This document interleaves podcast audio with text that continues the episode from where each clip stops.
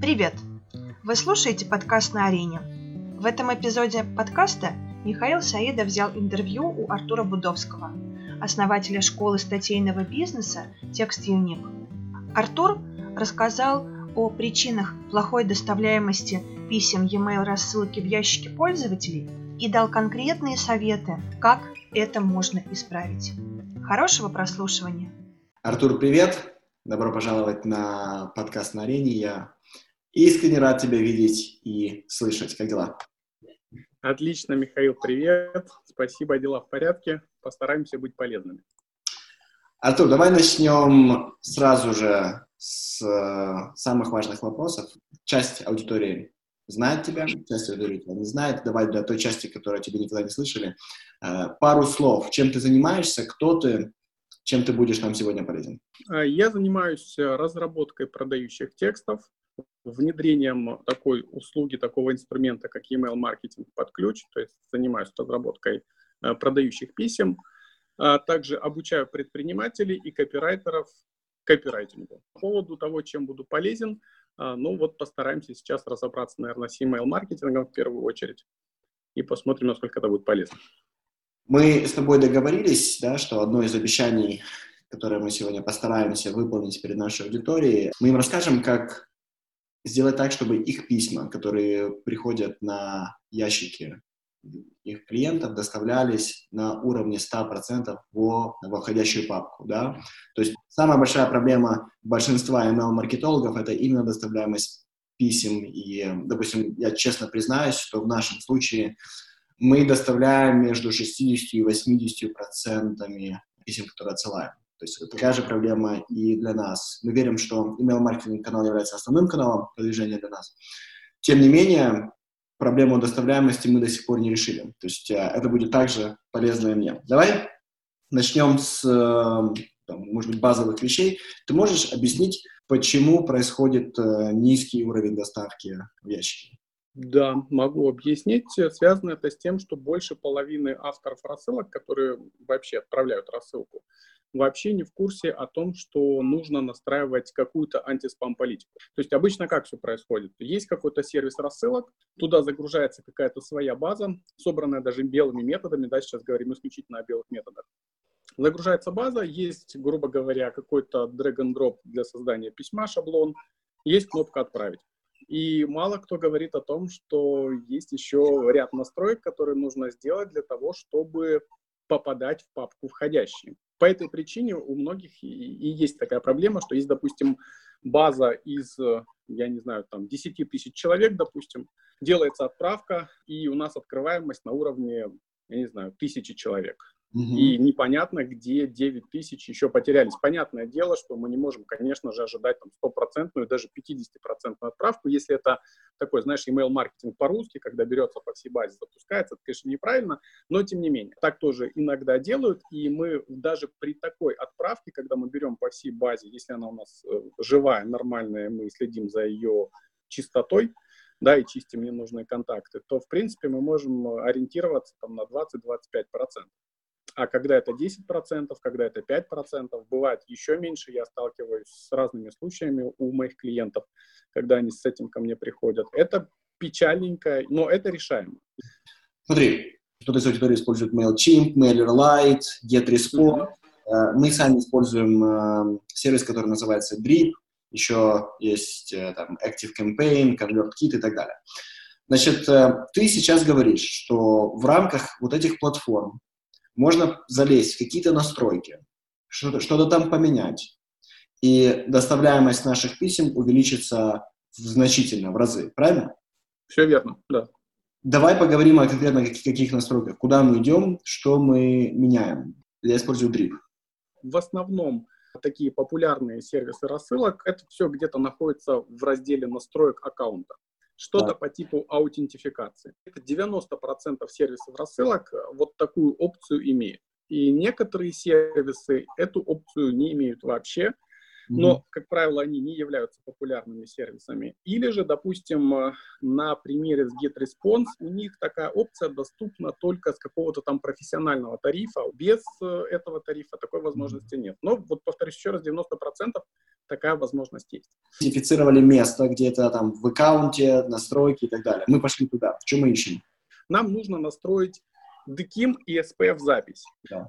DKIM — это такая индивидуальная цифровая подпись вот твоих писем, которая подтверждает подлинность рассылки конкретно с твоего домена. Этой цифровой подписью, в случае, если мы делаем да, необходимые настройки, подписываются все твои письма. SPF — это такая вот специальная запись, которая позволяет указать список серверов, с которых разрешена вообще отправка писем, вот конкретно твоих. То есть эта запись дает возможность проверить, а не подделан ли домен. Вот есть у нас эти две записи. Нам эти две записи нужно сгенерировать конкретно для своего доменного имени, потому что мы всю рассылку делаем со своего доменного имени. Соответственно, мы находим в сервисе рассылок. Вот где-то это в настройках есть что-то по типу аутентификации. Там есть возможность получить DKIM ключ и SPF-запись. Они там генерируются самостоятельно. Вот эти записи нам нужно добавить на наш хостинг.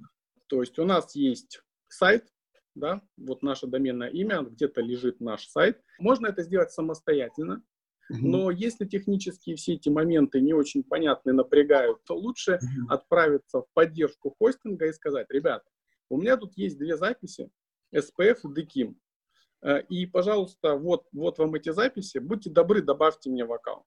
У них это займет одну минуту, их можно не стесняться напрягать по этому поводу. И после того, как они добавят, на сервисе рассылок спустя, ну, бывает 5 минут, бывает час, вообще по-хорошему до 72 часов все эти обновления происходят. Но, как правило, в течение часа все, все уже обновляется, и мы на сервисе рассылок нашем, да, где мы брали наш DKIM SPF, мы видим, что все хорошо, все корректно добавлено, все супер.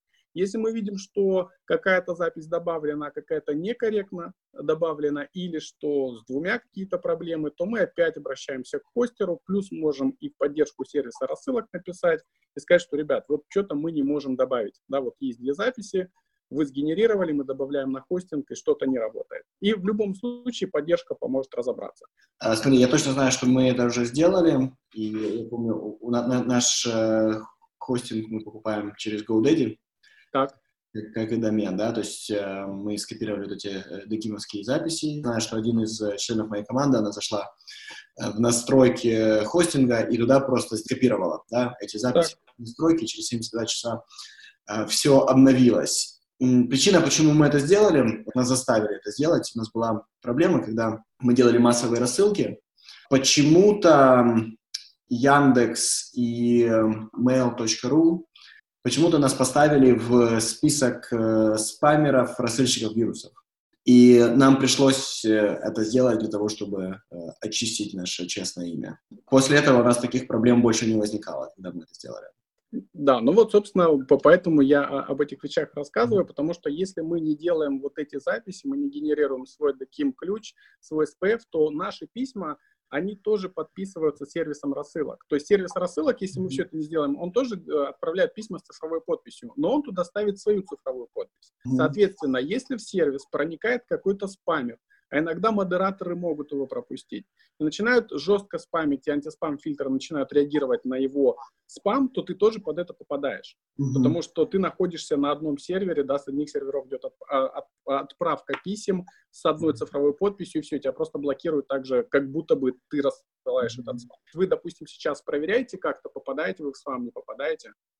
Вот, вот это, наверное, нет, мы не делаем этого мы видим аналитику, какая у нас доставляемость, какая открываемость, то есть какая активность подписчиков и так далее. Но мы не можем гарантированно сказать, что эта доставляемость из-за спама или доставляемость из-за чего-то еще. Может быть, потому что у подписчиков да, они дали нам неправильный адрес. То есть мы не можем дифференцировать, это спам, неправильный mm-hmm. адрес, а еще какие-то проблемы. Хорошо, ну а вообще вот эту аналитику вы просматриваете в сервисе рассылок, правильно я понимаю? Да. Да, вот смотри, по сервису рассылок в чем особенность? В том, что в любом сервисе, как, после того, как ты отправляешь письмо, там есть такая опция, как спам. И обычно как считается, что если в спаме там, ну, грубо говоря, 0,1%, значит все хорошо. Вроде бы как ты отправил, предположим, 10 тысяч писем, тебе показывает, что 10 тысяч доставлено, в спам добавлено, там, допустим, не знаю, 20 писем, и вот в эту статистику в это поле может попасть только человек, который осознанно отметил твое ну, письмо как спам. Да. А если антиспам-фильтр в принципе завернул половину твоей рассылки, вот 10 тысяч ты отправил, 5 тысяч он вообще растворил. Он посчитал, что это спам, он даже в папку спам не доставил. Ага. То тебе сервис рассылок этого не покажет. Он скажет, 10 тысяч ушло, все нормально, все. Ага. И многие авторы думают, что они не могут понять, в чем дело. Вроде бы отправляем 10 тысяч. Доставляемость 100%, вроде бы, да, спам небольшой совсем процент, все хорошо, а открываемость там, я не знаю, 500 человек, ну, непорядок. Поэтому для того, чтобы наверняка знать, попадают письма или не попадают в спам, вот эти все записи Dekim SPF мы делали для того, чтобы была возможность пользоваться сервисами от Mail.ru, от Яндекс.ру и от Gmail.com, которые дадут четкую картину, как по их ящикам прошла рассылка.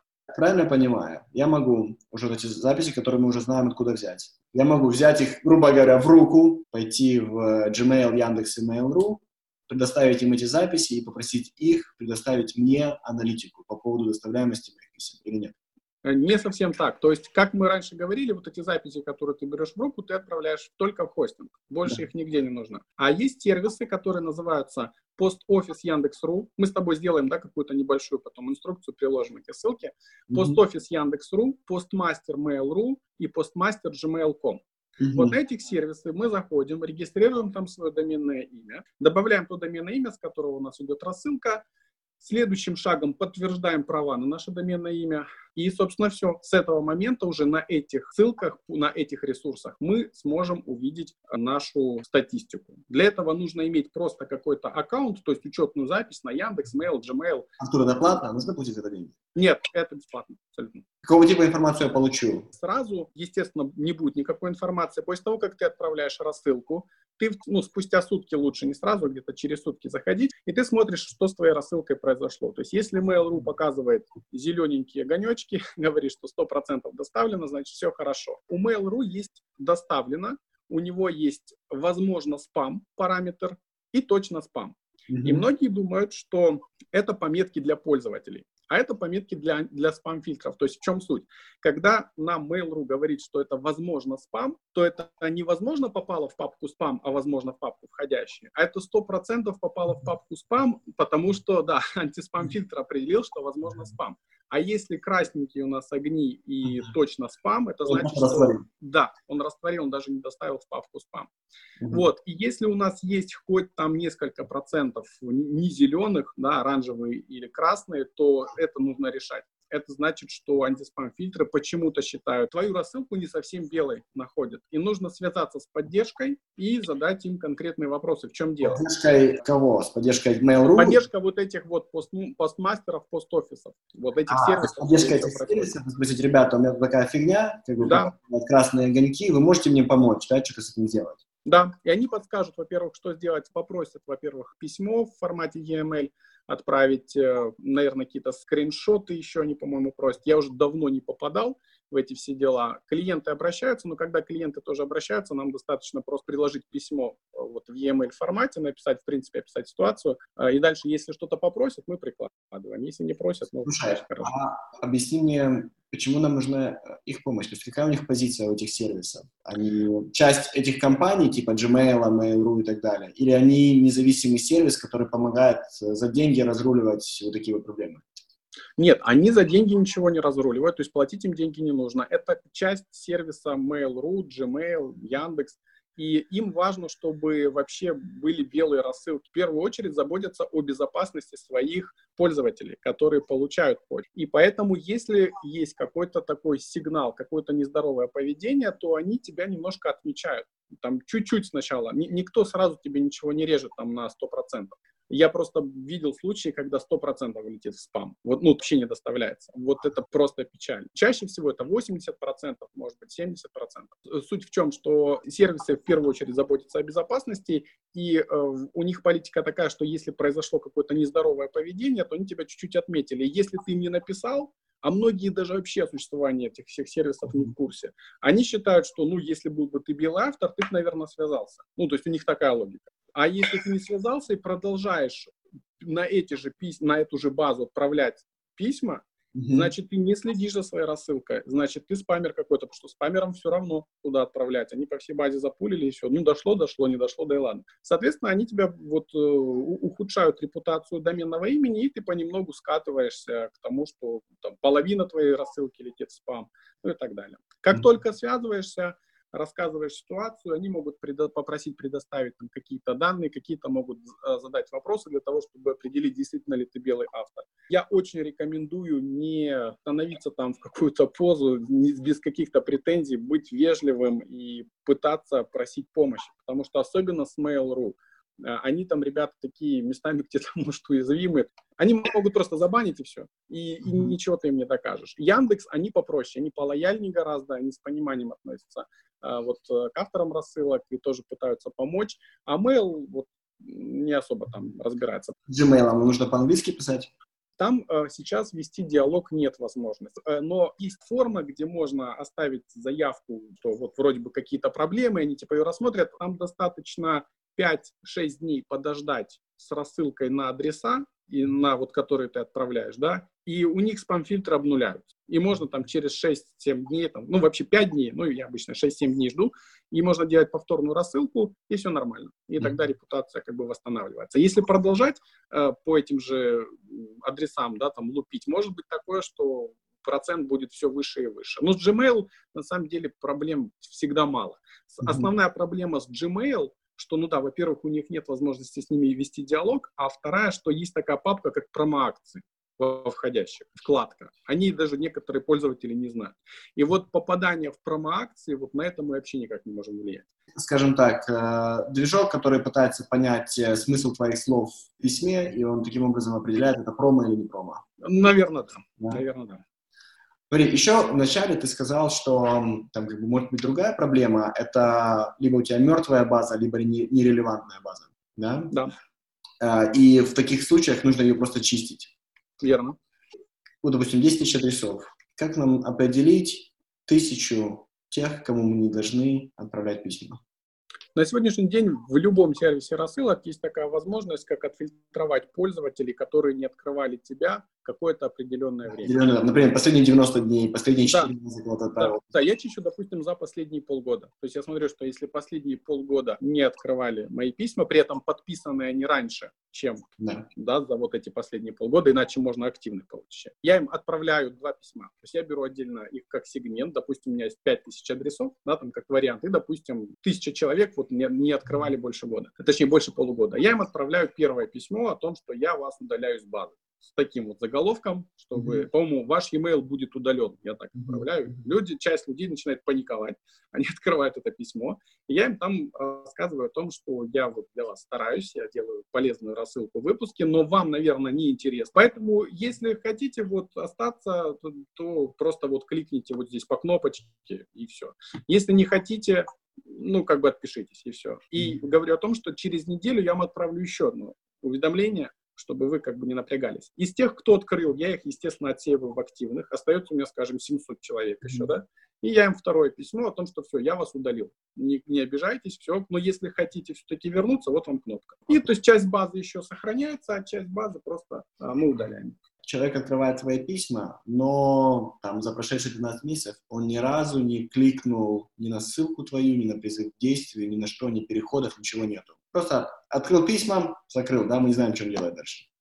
Я оставляю их. Тех, кто открывает, я их оставляю. У нас же каналов, кроме email-маркетинга, много там взаимодействия с аудиторией, да, то есть есть люди просто на сайт заходят, социальные сети, еще куда-то. И человек может открывать письма, и там может быть информация, которая, допустим, уже есть в соцсетях, я ему, допустим, еще отправляю информацию в мессенджер, да, mm-hmm. и он может там по ссылкам кликать, а здесь нет. Или же человек может быть такой, знаешь, э, средней готовности, назовем, да, что ему вроде интересно, все ок, но эти письма пока не заходят под, прям под его проблемы. Ну, может быть, письмо, которое зайдет, и он совершит оплату. У меня есть люди, которые в базе, у меня вот, допустим, школа моя с 2012 года, в базе там по 6 лет, то есть читают меня с самого начала, а покупку сделали вот там через 6 лет только. Поэтому я оставляю таких. Скажи, как ты относишься к тем, кто говорит, что email маркетинг мертв? Ой, слушай, это настолько смешно. Email-маркетинг изменился, это однозначно. Но когда люди говорят, что email-маркетинг мертв, я говорю, вы просто, может, наверное, не умеете с ним работать. Вообще, это заявление появилось, как только появились мессенджеры, как mm-hmm. инструмент продвижения. И, наверное, для того, чтобы как-то показать некую приоритетность да, в мессенджерах, начали вот нести вот такую информацию по поводу email-маркетинга. Это первый момент. Второй момент. Email-маркетинг действительно изменился, но на сегодняшний день его крайне важно персонализировать. Да, то есть отправлять рассылку по сегментам, использовать триггерные рассылки, тогда это работает. Когда это просто вот есть база, и мы там раз в неделю всем отправляем какую-то одинаковую информацию, да, это плохо работает на сегодняшний день. В этом нет смысла как такового. Скажи, а ты когда-нибудь сравнивал вот охваты, которые ты можешь получить э, с помощью канала email маркетинга, да, и э, через, например, там социальные сети? Например, ты сделал в Инстаграмчике или в Фейсбуке э, пост, получил там охват, ну, я не знаю, условно, 40%. Посмотрели твой пост, как, какое-то количество, там, 2-3% может быть среагировало и сравнить это с охватом, который ты получаешь по своим каналам, когда отправляешь э, рассылки. Я тебе так скажу, что у меня это где-то, может быть, одном уровне. У меня группа сейчас в ВК, она совсем небольшая, не так давно она родилась, вот, но там где-то порядка полутора тысяч человек. Угу. Если я, это все органика, я там, плюс я не особо там ее пиарю, она больше вот как раз через рассылку заходит. Угу. Да, то есть люди, которые попадают в рассылку, потом им уже пиарится эта группа. Если я размещаю пост в ВК, то охват может быть где-то 500 человек в какой-то перспективе, быть может, в течение пяти дней. Ну, понятное дело, что сразу охваты основные, потом там где-то, mm. ну, скажем, 35%, да, предположим, 33%.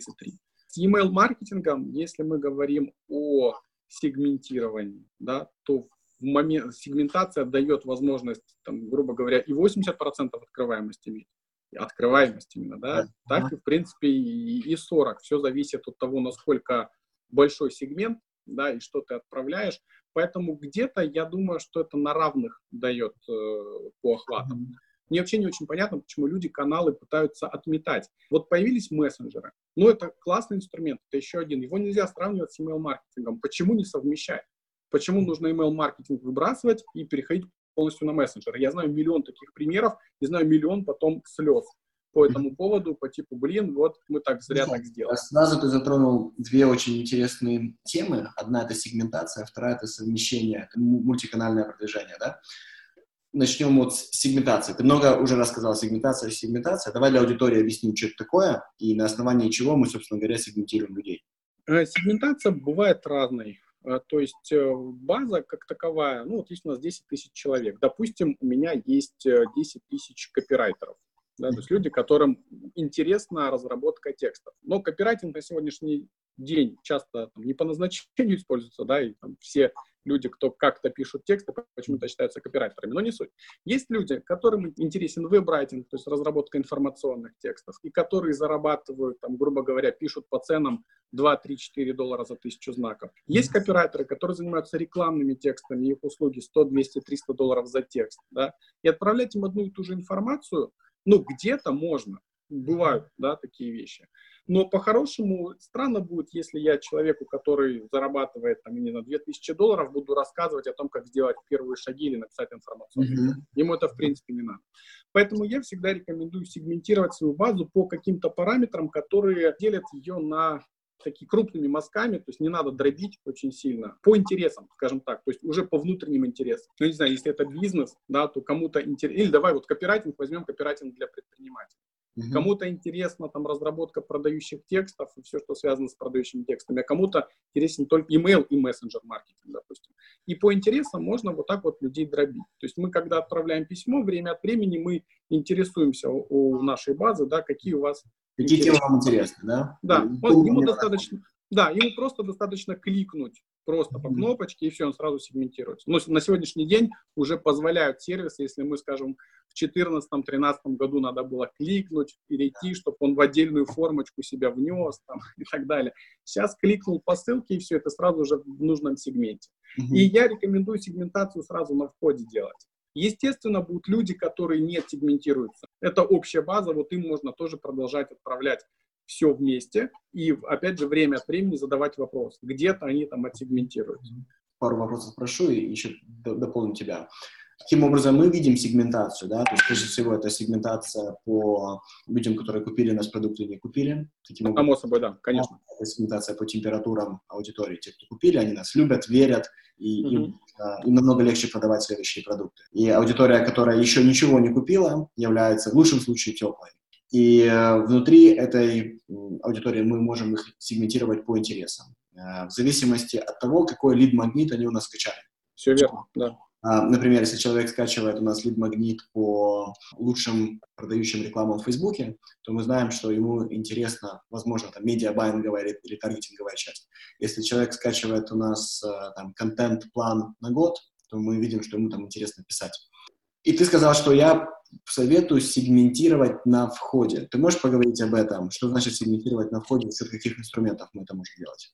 Ну вот то, о чем я немножко говорил выше, когда мы отправляем в первом письме, если у нас есть, вот вы сегментируете по лид-магнитам, это очень здорово, но бывают такие лид-магниты, бывают разные ниши, да, где мы, в принципе, вся аудитория может среагировать. Да, есть какой-то бизнес-тренер. Любой человек, который как-то увлекается бизнесом, да, не увлекается а предприниматель.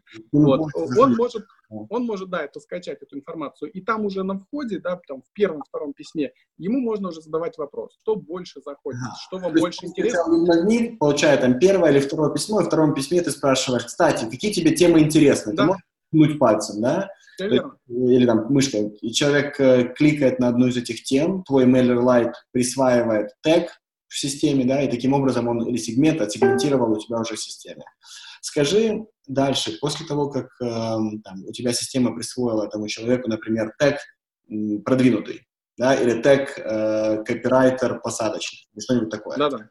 Ты дальше делаешь э, автоматизацию, то есть у тебя происходит потом именно, у тебя уже подготовленная кампания на 10 писем раз в неделю, и человек уже как минимум год, если он ткнул этот тег, получает от тебя автоматическую рассылку. Или ты это используешь для своих бродкастов. Обязательно автоматизация по всем сегментам. Э, и автомати... сегментация, она тоже автоматизирована, потому что это тоже часть э, авторассылки. На входе, когда человек заходит, то вот как мы говорим, там второе письмо, грубо говоря, да, во втором письме, э, это тоже авторассылка все. И после сегментации, да, как только он попадает в другой сегмент, ему заготовлена другая рассылка. Артур, сколько заготовлено рассылок? Сколько писем в рассылке заготовлено? Раз, разные ситуации бывают. На сегодняшний день у меня на 50 дней есть максимальная рассылка. Вот. И. Ты каждый день присылаешь письма? Нет, нет, на 50 дней, но по письмам там где-то получается в районе 20, может 23. Там первые 7 идут ежедневно, может быть с перерывом в один день где-то на пятом-шестом дне, а потом уже это там 2-3 раза в неделю и, и все реже. Ну, то есть потом переходим на два раза, потом на раз, и потом он переходит в регулярную рассылку, и, соответственно, уже там получается. Слушай, а расскажи мне, почему не каждый день по три письма, или почему не раз в неделю? Это методом, скажем, тыка и методом, точнее не тыка, а методом проб, да, и ошибок э, выяснено, насколько людям, то есть как много они хотят получать от тебя информации. Изначально, когда человек только с тобой знакомится, и подписывается на твой, да, там, лид-магнит, получает его, он интересуется максимально этой темой. И mm-hmm. вот на этом этапе, да, и продаж много случается, особенно если мы там, допустим, через ту же трансляцию вебинаров ведем это все. Спустя 7 дней он немножко уже охладевает. Если ты ему продолжишь и на второй неделе вот так много отправлять ежедневно, ему это надоест. Они начнут отписываться или начнут там чего-то писать по типу очень часто присылаете письма. Поэтому немножко уменьшаем дозу. Переходим на два там, письма в неделю. Угу. И потом можно перейти вообще на одно письмо в неделю. Этого достаточно для того, чтобы и напоминать о себе, и достаточно было полезного контента, потому что, допустим, когда мы говорим о регулярной рассылке, я вообще могу отправить всего два письма в месяц, но это будет два письма подготовленных, это не просто лишь бы что-то отправить, mm-hmm. а это прям экспертный контент. И, в принципе, весь контент, который я готовлю, ну, у меня такая позиция, что где бы мой целевой посетитель не зашел, то есть это группа в ВК, моя личная страница, рассылка, мессенджер, это будет мясо. Или YouTube-канал, да, mm-hmm если видео, то я очень тщательно и долго к нему готов. Я даже сам монтирую. Mm-hmm. Вот, потому что, ну вот мне важно, чтобы любая точка, где соприкасается, человек зашел и прям вот кайфанул от того, насколько развернута тема, чтобы ему было все понятно, и он увидел во мне эксперт. Вот это mm-hmm. важно. Слушай, я сейчас э, сделаю тут э, дополнительный комментарий и аудитории э, вытащу урок. Я вот из того, что ты сказал, да. Очень часто я объясняю там, своим студентам, своей аудитории, что онлайн-маркетинг на самом деле по большей части повторяет э, отношения, которые у нас э, с людьми происходят в физическом мире обычно. Да? Если ты знакомишься с каким-то новым интересным человеком, то это нормально, что первую неделю тебе хочется от него получать больше и больше информации, ты хочешь больше узнать, да? ты хочешь как можно быстрее дойти до определенного уровня, когда вы уже, если не друзья, то хорошие товарищи. Э, то, что ты делаешь в своих как бы, процессах, по, по большому счету зеркалит.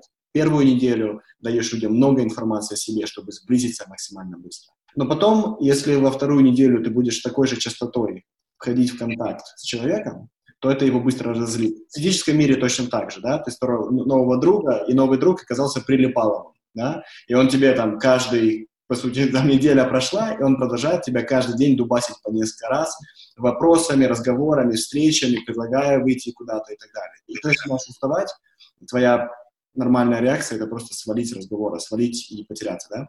Точно так же люди поступают в онлайне, когда вначале ты их заинтересовал, вы много общаетесь первую неделю, но потом, чем больше человек о тебе знает, тем меньше нужно делать с ним контакта для того, чтобы оставаться в хороших отношениях. И также еще, э, что мне понравилось, ты сказал, что большая часть э, продаж, конверсий наступает в первые, там, две, условно говоря, две недели ваших взаимоотношений. По большому счету, мы, мы занимаемся маркетингом с тобой, мы занимаемся маркетингом прямого ответа. Да, и вот это как будто вот идея фидбэк-лупа, что mm-hmm по сути, у нас э, один из немногих бизнесов в мире, который дает моментальную реакцию человека на любое действие, которое мы делаем. И мы сразу же понимаем, это хорошая реакция или плохая. Если плохая, мы меняем наши действия. И по большинству вот отчетов, которые я читал, я читаю, э, может быть, тебе тоже будет, Артур, интересно, я очень много читаю блог сервиса, который называется Wicked Reports. Wicked, по сути, анализирует э, работу э, агентств в прямом маркетинге и дает э, очень много-много статистики. И вот Wicked говорит, что самая большая часть э, продаж, которая у вас произойдет, произойдет первые 30 дней вашего взаимодействия с новым человеком, с новым клиентом. После этого э, вероятность этих продаж уменьшается. Она будет, там будет какое-то определенное нормальное распределение, но оно будет уже э, не таким явным. Хорошо, слушай, мы закрыли с тобой тему э, сегментации и даже частотности писем. Вот чтобы, скажем так, здесь полностью вот в этой теме закрыть гештальт, я тебя еще хочу такую штуку спросить. Как я вижу, есть две основных э, стратегии в продажах через, э, через канал email-маркетинга. Первую я э, называю «вали и добивай», вторая — это э, лестница увеличения ценности. «Вали и добивай» — это мы дали человеку скачать лид-магнит, он попал в нашу рассылку, и, чувак, ты попал. Ты будешь получать наши продающие письма нон-стоп, пока не сдохнешь, либо не отпишешь. Вот это первая, первая статья. И нельзя сказать, что она не работает, потому что, допустим, если ты Кристиан Диор или у тебя какой-то там да, fashion бренд, они на тебя подписались для того, чтобы получать красивые картинки одежды, там, машинок, я не знаю, как бы, чего угодно. Вторая стратегия — это лестница увеличения ценностей, когда ты буквально с первого знакомства пытаешься принести максимум ценности своему подписчику. И только потом, после там трех-четырех ступенек, когда ты наращиваешь эту ценность, ты делаешь предложение что-то у тебя купить. Скажи, какие есть гибриды, какие есть разные стратегии вот с твоей точки зрения в этом? Я тебе так скажу, что первая стратегия, вот, которая «купи или сдохни», я ее вообще не воспринимаю, но только, может быть, на уровне, действительно, как ты говоришь, каких-то вот мировых брендов, серьезных компаний, это, возможно, работает, не знаю. По поводу, в целом, если мы берем там малый бизнес, да, микробизнес, инфобизнес, то такое навязывание, оно, как правило, не дает хороших результатов. Это вот из опыта, из личного, из опыта моих э, компаний, моих клиентов. Поэтому я по ней не могу, наверное, очень там много чего рассказать. Э, отношусь больше, наверное, негативно к ней как таковой. Но я не говорю, опять же, это субъективное мнение, исключительно и никому не навязываю. Я больше все-таки за экспертность. У меня нет цели активно продавать или там манипулировать как-то или еще что-то. У меня все-таки задача раскрыть предложение перед целевой аудиторией, показать, что я продаю, в чем мое отличие, чем выгоды моего предложения, не нахваливая себя, да, и не пытаясь добавлять очень много глаголов активных, mm-hmm. а показывать, что я вот из себя представляю, почему это выгодно, как это решает вашу проблему, какие возражения это вот снимает, и плюс, ну, естественно, какой-то призыв по типу, если интересно, вот, пожалуйста, ссылка или форма или что-то еще, в зависимости от того, да, там, что мы продаем. А по поводу гибридности, подскажи мне, что ты имел в виду, то есть э, чуть расшифруй вопрос, а, ты имел в виду, можно ли их как-то совмещать, вот эти две стратегии, или, или что ты имел? Да, то есть в гибридах я видел э, два основных направления. Первое — это чередование, да, одно письмо просто с ценным mm-hmm. контентом, например, вот здесь вы можете узнать э, там, 10 основных ошибок, которые может делать копирайтер. Да? Это первое. Mm-hmm. Ты ничего не продаешь, ты просто информацию скинул, человек получил удовольствие от э, твоего стиля, от тебя и так далее. Потом сразу следует второе письмо, и во втором письме ты говоришь, кстати, если вам интересна тема копирайтинга, это второе письмо отправлено тем, кто кликнул по ссылке в первом письме. Да? Uh-huh. Если вам интересна тема копирайтинга, у нас запускается, например, курс, или мы делаем какой-нибудь блиц-курс, или как бы тренинг живой. Если сейчас вы подпишетесь, вы получите раннюю цену столько. Да? И потом следующие уже письма, то, что ты говоришь, когда ты раскрываешь продукт ты снимаешь возражения, например, следующее письмо будет. А вот это самые частые вопросы, которые мы слышим от, от людей, принимающих решение записаться на наш курс. Это там, 7 основных вопросов, которые люди задают. Потом следующее письмо. Э, вот что будет, если вы не примете решение. Второй способ – это когда каждое письмо является как ценным, так и продающим. Ты чаще всего ведешь через историю какую-то, которая имеет определенную ценность для твоего подписчика. Ты можешь, например, скинуть свой кейс э, с каким-то из своих клиентов, который повысил, например, доставляемость писем до 100% с помощью вот этих трех действий. И потом в конце ты можешь по скриптуме написать, кстати, сейчас у нас режим, мы берем новых 10 клиентов в этом месяце. Если вы хотите, чтобы мы для вас сделали то, что мы делали для своего клиента, вот ссылка. Да? То есть в данном случае у тебя и ценности, продажи одновременно. Да, ну я понял, о чем ты говоришь. Когда я говорил о том, что негативно отношусь, купи или сдохни, или вот вторая модель через экспертность, когда я говорил через экспертность, конечно же, э, время от времени конкретные продающие письма там тоже есть. Конкретные, где расписано, допустим, приглашение на тренинг. Там есть прям в письме выгоды, там есть суть этого тренинга. Несмотря на то, что человек потом переходит на лендинг, но mm-hmm. основная база, она есть в письме. Есть даже отзывы, прикладываются прям вот внутри письма, видеоотзывы. И поэтому такие элементы в любом случае есть. Но я это не считаю, наверное, гибридностью просто. Для меня это вот все-таки через экспертность просто элементы продажи не все равно должны быть. Рассылка вряд ли может быть просто, когда мы отправляем полезную информацию. Она, такая рассылка быть может, но она тогда вообще не заточена, я думаю, на продажи. Это mm-hmm. как имиджевый инструмент выходит. Mm-hmm. А если мы все же говорим о продающей рассылке, то такие письма в любом случае, конечно, должны быть. Скажи, а ты веришь в вот эти дайджесты, которые э, присылают компании, например? А вот это наши самые лучшие статьи за этот месяц, четыре статьи, идите смотрите. Или э, когда просто присылается, скажем так, ценный контент, то, что ты говоришь, имиджевый, э, без призыва к действию какому бы то ни было. Стоит такие письма отправлять или нет? Почему нет? Ну, это тоже через экспертность, это касание с клиентом, это польза определенная. Это в любом случае какое-то положительное касание. Дело в том, что я тоже отправляю письма, там лучшие, там, не знаю, за последние полгода посты там у меня в группе, да, которые я прям реально открываю статистику и смотрю по охватам, по вовлеченности, ну, в принципе, сам там ВК или ФБ, да, дают статистику по а, самым популярным постам. И я могу сделать подборку, допустим, из трех или из четырех постов. Поэтому, конечно, да, положительно. А почему ты спрашиваешь? У тебя другое мнение на этот счет? Не то, что оно другое. Просто я думаю, что касание, несмотря на то, что оно положительное, без, э, как бы, без призыва де- действия, бесполезное. То есть э, я верю в то, что подписчику нужно приносить ценность, однозначно. Mm-hmm. Я верю в то, что подписчика нужно радовать эм, там, своим контентом, но я уверен, что в каждом твоем письме должен быть тот или иной призыв к действию. Не обязательно к продающему действию, но он должен быть. Но призыв к действию в данном случае – это изучить материалы. Которые... Да, призыв как бы в данном случае там перейти туда, изучить эти материалы. Потому что обычно ты не можешь проверить, сработал твой призыв к действию или нет, если у тебя нету как бы никакой статистики это доказать. Если все в письме, то кроме открываемости ты больше ничего не увидишь. Э, я понял теперь твой вопрос. В общем, ты имеешь в виду, есть ли смысл само письмо помещать весь пост, да? Вот и ты uh-huh. об этом говоришь? Я, ты знаешь, у меня есть несколько таких писем.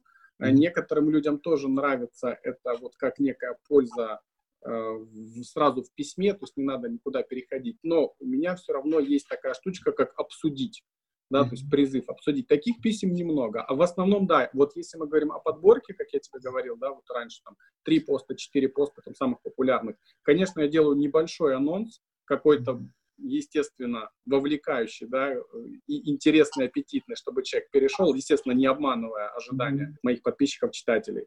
Это небольшой анонс, плюс кнопочка перейти, да, там, почитать подробнее. Mm-hmm. И люди, конечно, выберут то, что им больше нравится из этого списка, и посмотрят. Поэтому такое, да, такое сто процентов нужно делать. Допустим, они перешли на твой блог, да? Да. Какие э, цели ты ставишь, э, когда люди приходят на твой блог? Что ты хочешь дальше с ними сделать?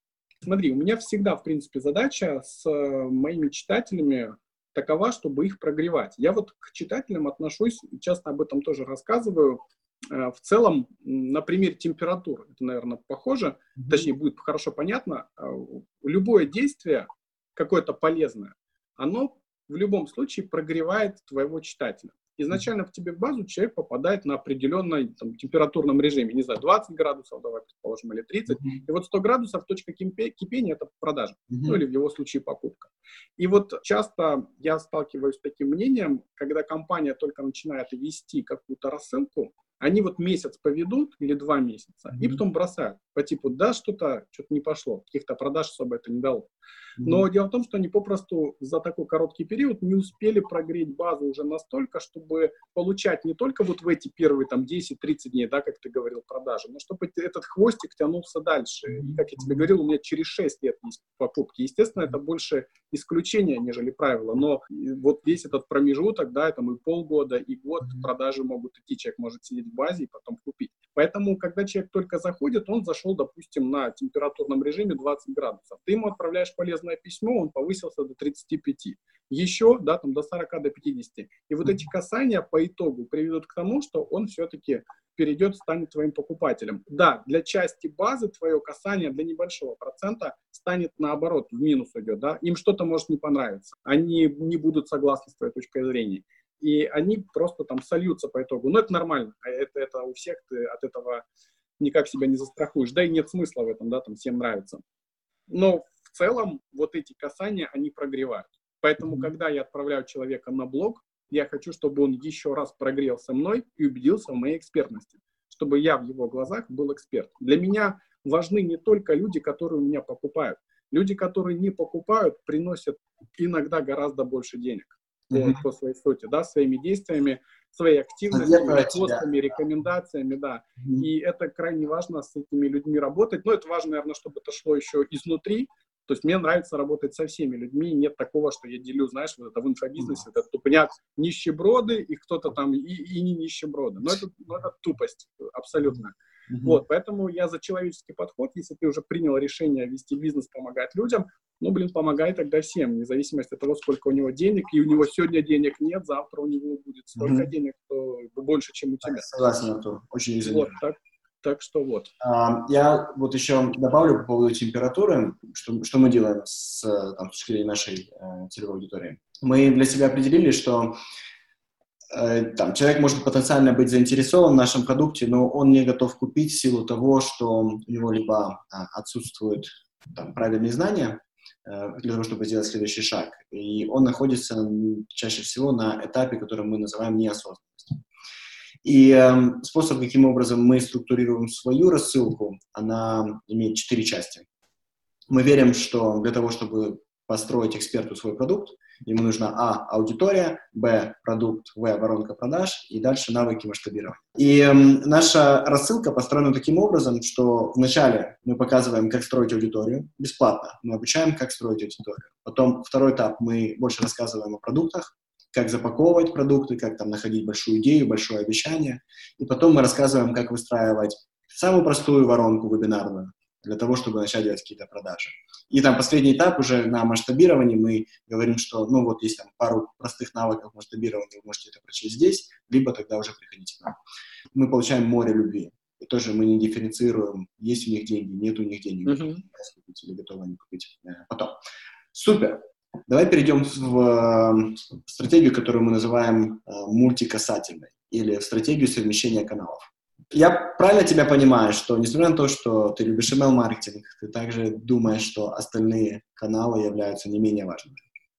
Конечно, да. Email-маркетинг. Э, я знаю, что ты веришь в email-маркетинг только, да. Я еще использую ряд каналов, но для меня важно, чтобы канал, который я использую, он мне нравился. То есть не просто мы пошли на тренинг какой-то, нам на тренинге сказали, что нужно обязательно использовать Инстаграм. И вот mm-hmm. а нас почему-то, ну, допустим, да, на каком-то там внутреннем состоянии просто воротит от этого Инстаграма, и мы не можем там находиться, и с продвижением ничего не выйдет в этом канале, сто процентов. Поэтому я выбираю те каналы, которые мне интересны, в которых я себя комфортно чувствую, мне заходит и дизайн, и, ну, в плане, да, интерфейс, и работа с каналом, и работа с аудиторией, и в них продвигаюсь. Какие ты выбрал э, для себя каналы? На сегодняшний день это ВКонтакте, Facebook, YouTube, Mm-hmm. Ну, рассылка, это мессенджер и email-маркетинг. Это вот э, основные. Инстаграм, он у меня был, аккаунт, скорее всего, будет закрыт, будет создан новый, и он уже будет заточен конкретно под предпринимателей, все-таки нишу, да, потому что у меня он был создан для копирайтеров, для копирайтеров он как-то не особо интересен, то есть их там немного, и они гораздо активнее в ВК у меня, допустим, да, общаются. Для предпринимателей же, да, будет создан уже конкретно вектор по э, разработке продающих текстов, это обучение будет уже бизнесом. И вот я надеюсь, в ближайшее время, там, не знаю, пару месяцев, наверное, и я уже смогу запуститься. Возвращаясь к входу, значит, mm-hmm. каким образом ты людей получаешь в подписку, в свою, свою рассылку? То есть через лид-магнит или у тебя какой-то другой инструмент? Ну, есть вебинары, есть э, какие-то бесплатные тренинги, есть бесплатные книги. Ну, по сути, все это лид-магнит. Люди думают, что лид-магнитом может быть, например, только там PDF э, какая-то или статья какая-то закрытая да, за э, На самом деле лид-магнит — это любой инструмент, который вы используете для, для сбора имейла, да, для лидогенерации. То есть это может быть вебинар, это может быть твой э, какой-нибудь интенсив, это может быть курс, который ты не ведешь, который у тебя записан, все что угодно, где вы в обмен на информацию получаете email. Значит, таким образом люди попадают тебе в, я понял, в рассылку. У тебя идет период продаж.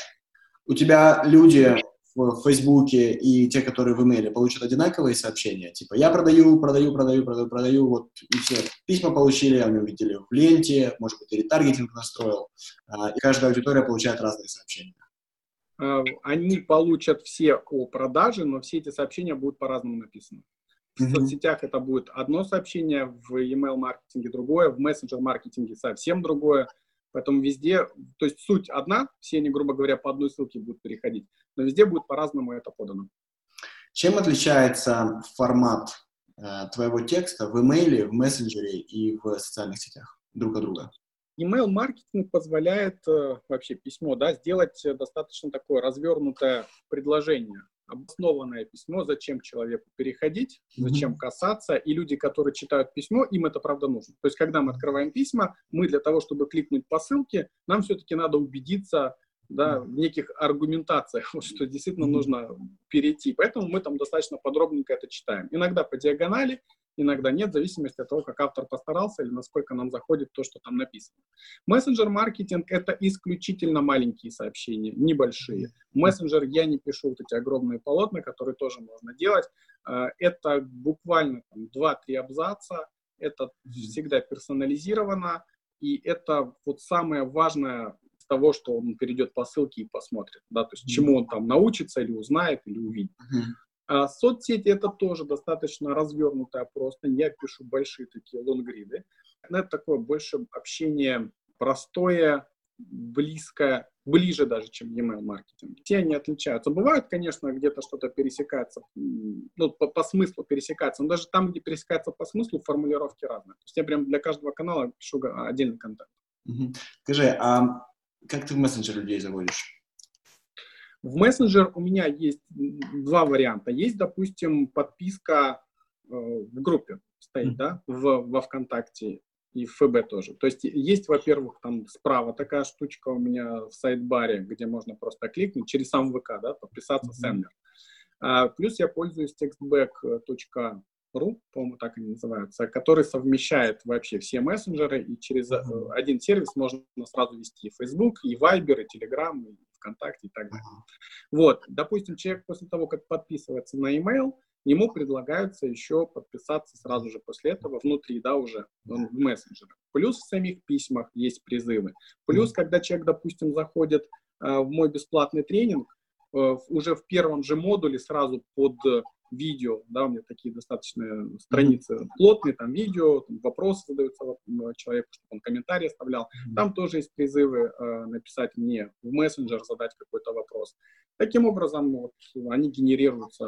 Грубо говоря, ты используешь один канал как главный, а потом ты переливаешь. Да, да, все верно. Иногда бывает, что вот есть у меня, допустим, на один вебинар сразу и email предложение, и ВК. То есть он может по email да, зарегистрироваться, может по ВК зарегистрироваться. Ну, в общем, я даю выбор уже на странице входа. Но все-таки стараюсь сначала в e-mail завести, а потом их уже очень просто распределять по другим каналам. Угу. Так, хорошо. Закрыли этот блок. Артур, ты готов двигаться в следующий? Конечно. Мы вылечили доставку. Теперь у нас новая проблема. Письма доставляются, но что их никто не открывает. Что делать, да? ну, значит, что-то не так с текстом. Ну, во-первых, нужно разобраться с, насколько совпадает вот та точка входа, которая у нас есть, с тем, что мы потом человеку отправляем. Что если мы ему обещали, что он научится создавать бизнес, а потом начинаем чего-то смежные темы какие-то отправлять по типу стань там специалистом в Facebook, там, mm-hmm. да, научись создавать рекламу, или партнеров начинаем пиарить, то, конечно, интерес достаточно быстро пропадает. Mm-hmm. Это первый момент на соответствие, насколько совпадает точка входа и то, что мы дальше отправляем. Mm-hmm. Второй момент – копирайтинг, разработка писем. То, что мы пишем. Если мы пишем с ошибками, если мы пишем скучно, если мы выбрали академический стиль для тех, кто вообще его не приветствует, для нашей целевой аудитории, это все тоже быстро людям надоедает. То есть должен быть какой-то огонек у твоей рассылки должно быть какое-то отличие, фишка на рынке, да, как и у любого бизнеса. Много бизнесов, там 90%, которые есть на рынке в любой нише, они просто появляются. Вот я даже с клиентами, когда работаю и задаю вопрос, в чем ваше отличие, многие не могут ответить. Ну, мы тоже что-то делаем. Вот, мы тоже оказываем... Мы ленивые, да? Это наше отличие. Мы не хотим разобраться. Да, то есть мы тоже, там, не знаю, оказываем бухгалтерские услуги, или мы тоже продаем компьютеры или какой-то тренинг, но какой-то фишки у нас, ну, как-то нет, как у всех. Uh-huh. Ну, как у всех, как бы и хорошо. И мы начинаем тогда что-то придумывать и как-то отстраивать это предложение. С email-маркетингом та же история. Твое письмо должно быть узнаваемым, но оно должно быть вот таким, какой ты есть. Я плюс также за искренность, за общение с читателями. Берем сейчас инфобизнес, да, самый такой популярный момент о том, что вот эти обещания, о том, что вы станете миллионерами там, через полгода, прочие-прочие глупости – ну, это прям реально глупость. Но если человек сегодня 100 долларов зарабатывает, да не станет он через полгода миллионером. И все те кейсы, которые рассказывают о том, что мы, смотрите, через три месяца мы запустили бизнес и заработали там очень много денег, почему-то умалчивается, что до этого 5 лет вы там варились в этом же, в, в этом же деле, да, и нарабатывали какой-то опыт. Mm-hmm. Вот, но это немножко другая тема возвращаемся к email-маркетингу. То есть вот твое отличие – это фишка, плюс я также за дизайн, за легкий дизайн писем, но за дизайн. Я не очень приветствую письма, которые продолжают отправляться просто как вот персональные мы отправляем друг другу, да, чисто текст и все. Люди уже понимают на сегодняшний день, что это рассылка. Я не знаю, наверное, 0,1% может только думать, что ты ему персонально пишешь, mm-hmm. что ты конкретно ему, да, ручками ты написал письмо. Люди понимают, что рассылка, люди любят на сегодняшний день, они уже избалованы картинкой, внешним видом, оберткой, упаковкой, им это нужно. Соответственно, вот это тоже имеет значение для открываемости. Можно какие-то фишки делать э, внутри, сейчас я э, не использую этот момент, но раньше использовал, может кому-то пригодится. В каждой рассылке у меня была рекомендация, что почитать. В принципе, это можно, наверное, в любую нишу. Сейчас вот как-то адаптировать, потому что книги читают все.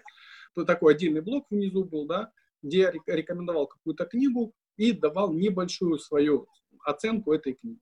Это была и художественная литература, и бизнес-литература, и тоже это побуждает людей открыть письмо по типу, блин, а что он сегодня мне еще порекомендует? Ну, в плане книги, да. Даже иногда люди открывали письма, они мне даже говорили, мне сейчас вот даже интереснее э, посмотреть, что ты там отправил в плане рекомендаций. Но плюс они изучают письмо. То есть им заголовок может не зайти, скажем, да, но при этом зайти вот внутренности самого, само тело письма. Плюс еще информация вот какая-то полезная по книге. Скажи, а реально есть что почитать копирайтеру? А ты имеешь в виду э, конкретно профессиональную литературу? Да, да. Ну, есть, да, есть что почитать. Потому что ну, как бы все, что я читаю для, а, для себя, для того, чтобы лучше становиться в копии, это исключительно а, американская литература, и я не находил переведенных аналогов а, на русском языке. В копирайтинге вот книги, как таковые, они все-таки хорошие дают рост, знания, понимания на этапе как твоего становления. Вот пока mm-hmm. ты только учишься, пока ты раскачиваешься, потом они дают тоже какое-то усиление. Мне, допустим, нравится Денис Каплунов.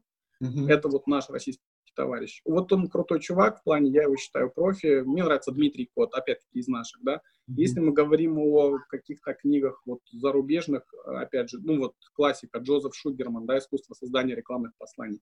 Все mm-hmm. это, во-первых, тебя как-то держит на плаву, плюс это мысли опыт других специалистов, это можно и нужно изучать, но ключевое все-таки, что дает максимальный тебе рост, это постоянная практика. Ну и так во всем. Вот чем больше ты фигачишь, тем лучше становятся твои тексты. И ни одни книги не помогут вот этот опыт купить или приобрести как. Эм, я тут э, добавлю, что насмотренность очень э, круто тебя самого подтягивает в текстах. То есть эм, я подписан, я даже себе боюсь э, представить, на какое количество разных рассылок.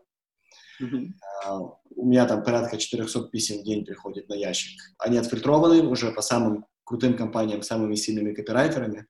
Mm-hmm. Я сижу и вникаю, как они писали эти письма, какие письма мне нравятся, почему они нравятся, что я должен себе позаимствовать, там, как они структурируют и так далее. Сделаю шаг назад и вернусь э, к вот там двум вещам, которые ты сказал, там, что бы я бы от себя бы хотел добавить. А, по опыту открываемость, безусловно, повышает вот в рамках копирайтинга, это тема твоего письма. Само собой, конечно. Мы, мы говорим, что ты давишь на три вещи. Ты давишь либо на страх, а, либо на любознательность, либо на жгучее желание. Да, и если твои э, темы попадают, то люди открываются. Ну, например, а, ваш удален сразу ударил на страх и любознательность. Mm-hmm. Да? Эти письма, кстати, мы их называем в email-маркетинге письмами счастья, да? они получают э, сумасшедшую открываемость, эм, да, чаще всего. И э, вторую часть ты сказал по поводу дизайна, да, легкого дизайна в письмах. Я отношусь вот к той категории отправителей писем, которые считают, что дизайн нужно использовать тогда, когда он э, представляет структурированную смысловую нагрузку. Что это значит? Например, если э, ты используешь э, там, э, лифты, лифт — это когда у тебя есть основное послание, но перед этим ты, например, делаешь сообщение от, от как в журналах. Всегда журналы хорошие начинаются с письмом от редактора. Точно так же, когда там, ты отправляешь письма, ты можешь начать это письмо сообщением от себя, там, пару строчек. Вот смотрите, на какую интересную статью я нарвался, вы получите несказанное удовольствие, бла-бла-бла. Ну, я так условно говорю, да? Mm-hmm. После начинается какая-то статья, да? Или смотрите, что написала моя команда. Как, и вверху я даю им вот это послание как основатель бизнеса, а дальше э, текст от э, моей команды. В этом случае дизайн нужен для того, чтобы визуально отстранить мое редакторское письмо, да, письмо там редактора к своему подписчику, от дальше тела письма, от э, основного, основного послания. И если нужно, например, делать э, визуальные какие-то кнопочки, призывы к действию, я тоже в это верю. Это тоже хорошо работает. Купить, да, вместо того, чтобы дать ссылку, дайте кнопочку «Купить», если это прямое продающее сообщение. Конверсия будет от этого намного выше. Окей. Мы работаем э, с каналом email-маркетинга, там, год, там, два, три и так далее. Когда мы понимаем, что это у нас работает, да, и мы начали с того, что я э, там, один эксперт в своем бизнесе, на каком этапе наступает момент, что мне нужно нанять копирайтера, который возьмет это на себя? Я думаю, всегда нужно нанимать людей, любых, не только копирайтеров, вообще там помощников, дизайнеров, когда ты понимаешь, что тот объем работы, который ты выполняешь сейчас, ты можешь передать и загрузить человека полностью. Либо когда остро э, становится вопрос твоего времени, да, что ты много времени тратишь на создание контента, а его действительно много уходит. Вот, соответственно, вот тогда есть смысл принимать решение. Либо когда ты уже видишь, что то есть по времени все нормально, ты готовишь контент, но для того, чтобы его освободить, ты смотришь, сможешь ли ты нагрузить специалиста, чтобы он там ежедневно, да, допустим, не просто придумывать ему работу, что mm-hmm. часто, опять-таки, бывает у нас, да, там нанимаются помощники, mm-hmm. да, придумать какую-то работу, которая к цели нас не ведет, к нашей. Mm-hmm. Ну, у многих и цель не, не всегда прописана, но неважно. А, вот э, нужно понимать, что он действительно будет загружен, ну, пусть там 80% времени его, да, будет э, загрузка именно задачами, которые приводят тебя к цели. Я думаю, вот на этом этапе. Ты веришь, что хороших копирайтеров мы должны все-таки там, платить хорошие деньги и иметь такого человека внутри своей команды на полной ставке, или лучше нанимать различных партнеров? Ну, тут все зависит, наверное, от э, желания и, опять-таки, целей владельцев бизнеса. Я, допустим, удаленный специалист. Я работаю со многими компаниями удаленно, э, и им это нравится в том числе. То есть они платят мне конкретно за объем. Здесь, наверное, опять-таки зависит от того, как много есть работы. То есть ко мне иногда приходят клиенты, обращаются раз в месяц. Там, сегодня мы, точнее, в этом месяце мы лендинг разработали, через два месяца мы серию писем создали да, еще там через какое-то время сделали еще что-то. А, но для этого брать специалистов в штат смысла нет. Ну, то есть, если вот такое количество работы. Еще такой важный момент. Иногда проще именно эксперта найти удаленного. То есть штатные сотрудники, они чаще по квалификации бывают хуже. Это не правило, но это mm-hmm. так вот чаще всего. И часто меня нанимают в компании, где есть уже штатные копирайтеры. Мне говорят, Артур, разработай нам лендинг. Я говорю, у вас есть кооператоры? Да, есть у нас кооператоры. Иначе ему ставят какие-то там, ну, в общем, попроще. Да. И он, он тебя, тянет... тоже тебя пригласили, он тебя ненавидит.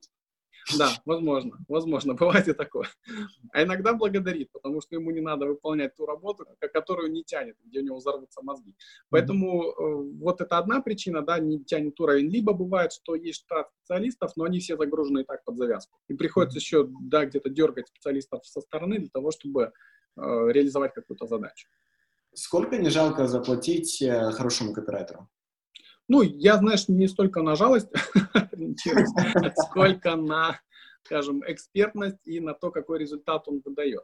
А в целом, ну, я тебе могу сказать по своим ценам. Если мы говорим о тексте, допустим, для лендинга, в среднем на сегодня это 25 тысяч рублей. Стоп, стоп, стоп, стоп, стоп. 25 да. тысяч э, рублей Сейчас я в доллары быстро переведу. А, ну, это около 400 долларов. 400 долларов. Это за, ну, хорошую посадку. Длинная продающая посадка? Да, да, да. Это именно продажа продукта, то есть это, естественно, не приглашение на вебинар, okay. это, да, в 2-3 монитора. Это конкретный продукт, там он бывает и в 10 экранов, и в 13, бывает чуть там поменьше, в зависимости от самого продукта. Вот сейчас готовим будет очень большой. Ну, просто продукт стоит миллионы, поэтому, естественно, чем дороже продукт, тем больше нужно выдать информацию. Количество прокруток, да, ну, в зависимости от стоимости продукта. Это тоже влияет. То есть я не, не, не, не столько привязываюсь к этому, но так получается. Потому что если у нас продукт дорогой, одно дело, когда мы продаем услугу за миллион, совсем другое, когда мы что-то продаем за тысячу рублей. Там, где за тысячу рублей, не обязательно, может быть, расписывать выгоды настолько плотно и раскрывать это предложение, можно ну, то есть обозначить да, там какие-то выгоды, этого уже будет достаточно, чтобы аудитория понимала. Плюс э, для аудитории, которая покупает что-то за тысячу, наверное, не нужна большая простыня. Они не принимают какое-то там жизненно важное решение, им главное, чтобы был офер, выгоды, отличия, проработка возражений, ну, в принципе, наверное, да, норм уже для того, чтобы принимать решение. Uh-huh. Когда это продукт на миллионы, конечно, его нужно раскрывать. И отстройку, и выгоды, и возражения, и сколько это стоит, почему это столько стоит, да, продажа цены должна быть, ну и ряд других блоков. О компании нужно обязательно подробно расписать, где-то показать команду, как мы работаем, что это такое, видео поставить, ну, в общем, там дофига работы. Когда ты разрабатываешь посадки, понимаешь ли ты, что ты изменишь тон копии на этой посадке в зависимости от того, э, после какого прогрева аудитория туда заходит? Не понял твой вопрос, давай еще раз. Ну, например, тебе говорят, окей, там, Артур, мне нужно разработать посадку. То есть у меня есть реклама в Фейсбуке, она сразу идет на посадку. Купи, например, мой, э, я не знаю, мастер-класс э, за 100 долларов. Да? Uh-huh. Трехдневный мастер-класс, купи. И ведем сразу с рекламы на посадку. В таком случае какой ты тон примешь на этой посадочной странице. Я сейчас попробую тебе э, лучше объяснить, что я имею в виду. Допустим, большинство наших посадочных страниц э, видит только теплая аудитория. Туда аудитория заходит уже после хорошего прогрева через другие наши бесплатные либо платные продукты. И чаще всего мы используем тон, который мы называем от боли к проблеме. Вернее, как от боли к решению.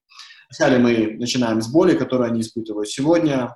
Допустим, если это продукт, который у нас достаточно популярно называется машина, то чаще всего проблема наших экспертов — это внутренняя проблема, это чувство сомнения и конфуза, потому что они не знают, как им выйти на системные, хорошие, стабильные продажи в своем бизнесе. Да?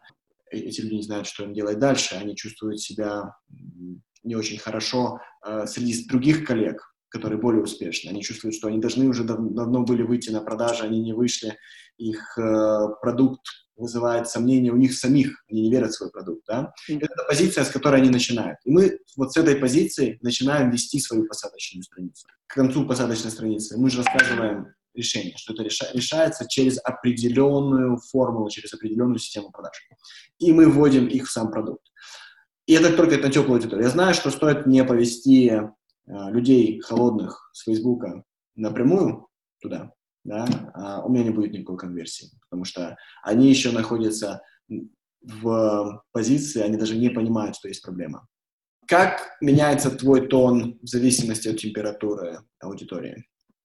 Ты знаешь, что касается именно тона, не меняется. Просто если повести да, в холодную, я просто порекомендую клиенту так не делать.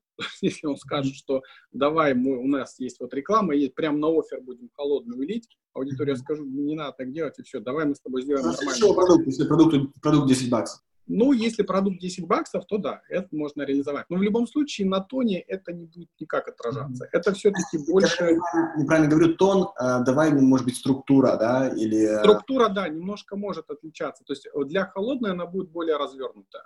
Мы будем все-таки подавать ярче выгоды, больше рассказывать о продукте, офер может несколько раз, да, там где-то прописывать. Для теплой, допустим, если я продаю свой тренинг, я пускаю лендинг на теплую, у меня даже нет иногда блока обо мне. То есть как об авторе. Они и так меня знают. Да, ну, нет смысла занимать это место. Но а если даже и знают не очень плохо, то этот блок не решит вообще никак, да, не повлияет на что.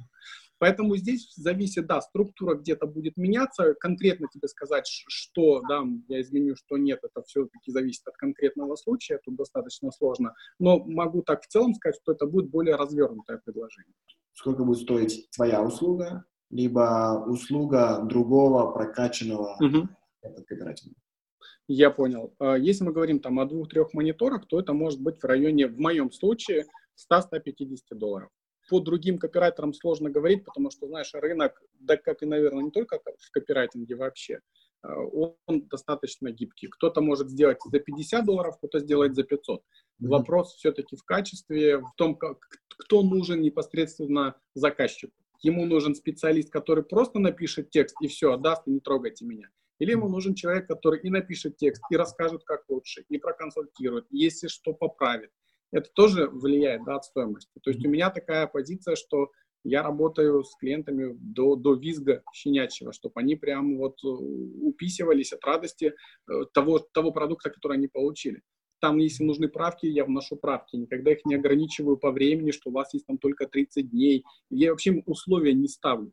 вот так. То есть мне важно, чтобы клиент остался доволен. Вот в моем случае, да, если там 2-3 монитора, 150 долларов, это будет разработано. Э, ты говорил, я вспомнил о том, э, картинку, э, мем, который в интернете ходил, когда, знаешь, сравнивали стоимость эксперта, и клиент говорил, так там же другие продают дешевле, да? И на картинке mm-hmm. изображен мастер татуировок, который и написано, вот это стоит, вот эта работа стоит 400 долларов. И там мастер татуировок нарисовал красивого тигра с крыльями, знаешь, там красивую татуировку сделал. Потом, а эта работа стоит там 100 долларов. И там как будто татуировка, как будто трехлетний ребенок ее, знаешь, сделал. Какое-то круглое лицо, Это приблизительно, когда обсуждают цены. Знаешь, ну, вы не хотите платить чисто 400 долларов, хотите заплатить 20 долларов, вы получите трехлетнего ребенка, делающего для вас услугу. Вот если бы ты как бы обратился к какому-то копирайтеру, да, для своей посадки, вот я, как я о себе думаю. Э, я, безусловно, сильный эксперт, но это не значит, что я не могу купить более крутого эксперта, чем я. Скажи, вот в, в Рунете есть в твоей теме более серьезные эксперты, чем ты, которые сделают работу лучше? Э, ты знаешь, сложно мне оценить. Я объясню почему. Потому что работа лучше, она в чем ее замерить нужно? Все случаи, они достаточно индивидуальны. И э, если мы говорим, допустим, э, что мы замеряем в продажах, да, и вот есть компания, которая придет ко мне, и вот еще к одному специалисту, в одном случае, ну, приблизительно одного уровня, скажем, да, там, по ценам, в одном случае может быть так, что я продам лучше другая компания придет, я могу продать хуже по итогу. То есть я никогда такие батлы ни с кем не устраивал, mm-hmm. вот, а, и могу только сказать о специалистах, которых я вот тебе и выше назвал, да, когда мы о книгах говорили. Вот mm-hmm. кого я считаю экспертами, я считаю Кота, я считаю Каплунова. Вот крутые чуваки мне не нравятся, мне не заходят. Я не исключаю, что... Не то, что не исключаю, я даже, наверное, в этом не, соревнуюсь конкретно с копирайтером, я соревнуюсь с собой в первую очередь, да, чтобы мои работы становились все лучше и круче и соответствовали ожиданиям моих клиентов. Он заплатил мне 400 долларов, и он не расстроился, что он не заплатил 400 долларов. Более того, получил по ожиданиям долларов на 700, там 600. Да? Вот, так что вот такой ответ, не знаю, насколько я тебе ответил, но, но, но могу только так. Понял. А, слушай, код — это кто пишет про отстройку от конкурентов? Да, Дмитрий Кот, у него эта фишка. Ага. Одна из. Знаешь, э, я опять же один из э, тех, я не знаю, хочется сказать слово ортодоксов, э, которые не, не верят, что нужно отстраиваться от конкурентов. Почему? Я, я не э, против там уникальных торговых предложений и э, каким образом ты отстраиваешься. Просто я вижу это с другого угла. Я вижу э, продукты через э, уникальные механизмы и большие идеи. То есть, если ты выходишь на рынок с уникальным обещанием, это обещание чаще всего дает э, большую возможность для человека, который э, видит это обещание, и дает также уникальный механизм доставки обещания. Простой пример. Ты помнишь, когда, не знаю, мне кажется, это было лет 15 назад или 20 лет назад, когда шумел 25-й кадр? Да, конечно. Изучение английского. Большинство людей, кто пробовал 25-й кадр, знают, что он не работает. Угу. 25-й кадр — это был уникальный механизм и уникальное обещание в освоении английского языка. То есть целая история, мы учим разведчиков, уникальный механизм, мы действуем через подсознание, вы будете знать, буквально через три месяца вы будете говорить по-английски. Это очень большая возможность с уникальным механизмом. И в данном случае здесь э, не было необходимости принимать во внимание всех конкурентов, которые находятся на рынке, и говорить, а у нас там то-то лучше, а у нас то-то лучше, потому что ты предоставил человеку большую идею. То есть я вот в том лагере, который верит в то, что если ты сможешь создать большую идею, понятно, тебе нужно знать конкурентов для этого, понятно, тебе нужно знать их обещания, тебе нужно знать самые там топовые как бы, компании, которые, каким образом они это делают.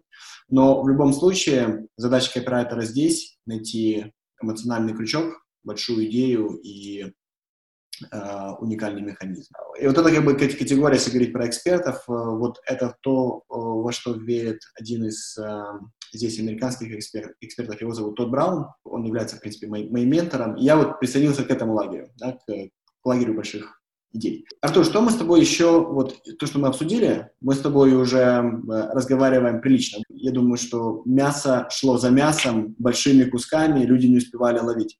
И мы обязательно к этому вебкасту мы еще присоединим ссылку на вот этот чек-лист или на э, документ, да, который, который ты озвучил. Да, да, да. Для того, чтобы повысить доставляемость. Что ты чувствуешь, мы еще не закрыли? Может быть, э, ты хочешь дать какой-то последний совет аудитории? Последний кусок мяса, который ты кинул сытому коту, который уже распластался на полу от кайфа? Ну, смотри, он будет немножко не связанный, наверное, не связанное мясо в том плане, что не десерт, да, mm-hmm. это немножко, я тут сделал небольшую запись, пока мы с тобой общались, Помнишь, мы с тобой говорили о теме письма, и ты говорил, что тема письма — это важный инструмент для того, чтобы увеличить открываемость. Mm-hmm. Это, безусловно, так, здесь э, это бесспорно, а, но тут два момента по поводу, вот будет мясо и будет небольшое дополнение. По поводу того, что тема письма это важно, это сто процентов, но тема первая не должна обманывать, mm то есть человек, когда открывает, все-таки, да, ты его зацепил, но он должен получить mm то, что, то, что ты там проговорил.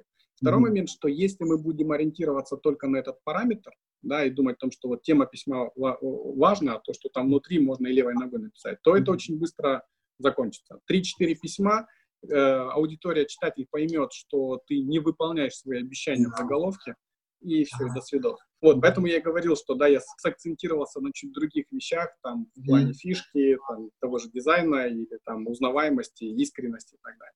Mm-hmm. А вот второй момент, мясо, оно вот рядом с темой письма. Есть такое понятие, как прихедер. О нем тоже мало кто знает, что это такое. Вот когда мы получаем письма в своем почтовом ящике, у нас есть тема письма. И дальше что-то еще написано. Просто, да, Сереньким. Ага. Тоже инструмент. То есть угу. даже можно написать призыв какой-нибудь крутой, дополнительный, который либо раскроет тему, либо что-то другое отличное от темы напишет. Человеку тема не зашла, а вот этот кусочек зашел. Угу. И обычно с этим инструментом не работают, и туда подтягивается информация, которая, с которой сразу начинается письмо. Если это там «Привет, коллега, сегодня я тебе что-то расскажу», вот там это и будет. Если э, используются какие-то коды, да, там в письме или там шаблон, и изначально там меню какое-то идет. Вот у меня, допустим, есть форум, блог обо мне, и вот там будет вот тоже это, э, это ну, чепуха тогда получается. Так вот, для того, чтобы туда сделать хороший призыв, некоторые сервисы, но очень мало таких сервисов, у них есть отдельное поле для этого, где можно написать прям preheader, да, написать какие-то туда вещи. И оно будет отображаться вот э, в этом окошке. Если же такой штуки нет, вот со времен SmartResponder а, когда он еще был жив, я пользовался SmartResponder ом, э, я просто что делал? Я брал в самый верх шаблона, стягивал текст, это можно делать и сейчас, так, то есть прям вот над шапкой ставил писал какой-то текст нужный мне, делал его белым, ну, чтобы он с фоном сливался, или серым, если фон серый. И минимальный шрифт, чтобы письмо не слишком большое оказалось по, ну, точнее, чтобы вот этот отступ сверху был небольшим. Все, туда достаточно написать какое-то еще одно предложение, которое будет как-то дополнительно раскрывать твое письмо. Когда человек откроет письмо, он этот текст не увидит. Uh-huh. Да, только если он его выделит мышкой, ну, естественно, uh-huh. это нужно понимать, что этот текст там находится. Ему будет не видно, не виден этот текст а при этом он будет находиться вот в, вверху. Это еще один там, одна галочка, то есть несколько процентов, да, которые дополнительные для открываемости, которые mm-hmm. повлияют на принятие решения открыть письмо. Слушай, очень крутой совет. Я помню, мы э, тоже так делали до того, как э, появилась возможность прихода выставлять в систему рассылок. Не было, мы тоже делали вот так вот на белом фоне, первую строчку делали. Э, очень крутой совет. И знаешь, что мне это напомнило? Вот часто, когда ты делаешь, например, там, Facebook рекламу, и у тебя есть, э, Facebook тебе предоставляет возможность написать ссылку своими руками, которая будет вести на оригинальную ссылку. Mm-hmm. И ты можешь эту ссылку прописать в виде прихедера. Ты можешь э, человеку, который видит, написать, если там, ты ведешь какие-то уникальные э, диеты для похудения. Даже если у тебя ссылка оригинально, не имеет ничего, никакого отношения, может быть, она у тебя коряво написана в виде э, твоего домена, а потом просто каких-то цифр, что ты можешь делать на Фейсбуке, ты можешь э, там прописать словами эту ссылку. Например, уникальная диета для похудения, и это превратить в ссылку. Это будет mm-hmm. Facebook рекламе тоже действовать как прихедер. Это так что-то мне вспомнилось. Слушай, очень крутую вещь ты сказал. Мне, знаешь, сразу представляется, допустим, там, тема письма. Открой письмо и увидеть там самый большой бицепс в мире. Да, ты открываешь, а у тебя там как бы жестяк по онлайн-маркетингу. Да, да, да. Да, скопировал, да? Да, который не имеет никакого отношения. Классно. Артур, спасибо очень мясной, очень э, интересный подкаст. Я уже предвкушаю комментарии аудитории, которая будет задавать дополнительные вопросы. Э, спасибо, что щедро поделился своей экспертизой и э, рассказал, что ты знаешь, что ты умеешь, чем ты занимаешься. Ну что ж, в зависимости от вопросов, я думаю, что, возможно, у нас будет следующий раунд. Без проблем. Приглашай еще. Мне все понравилось, было круто и рад, что был полезен. Спасибо, Артур.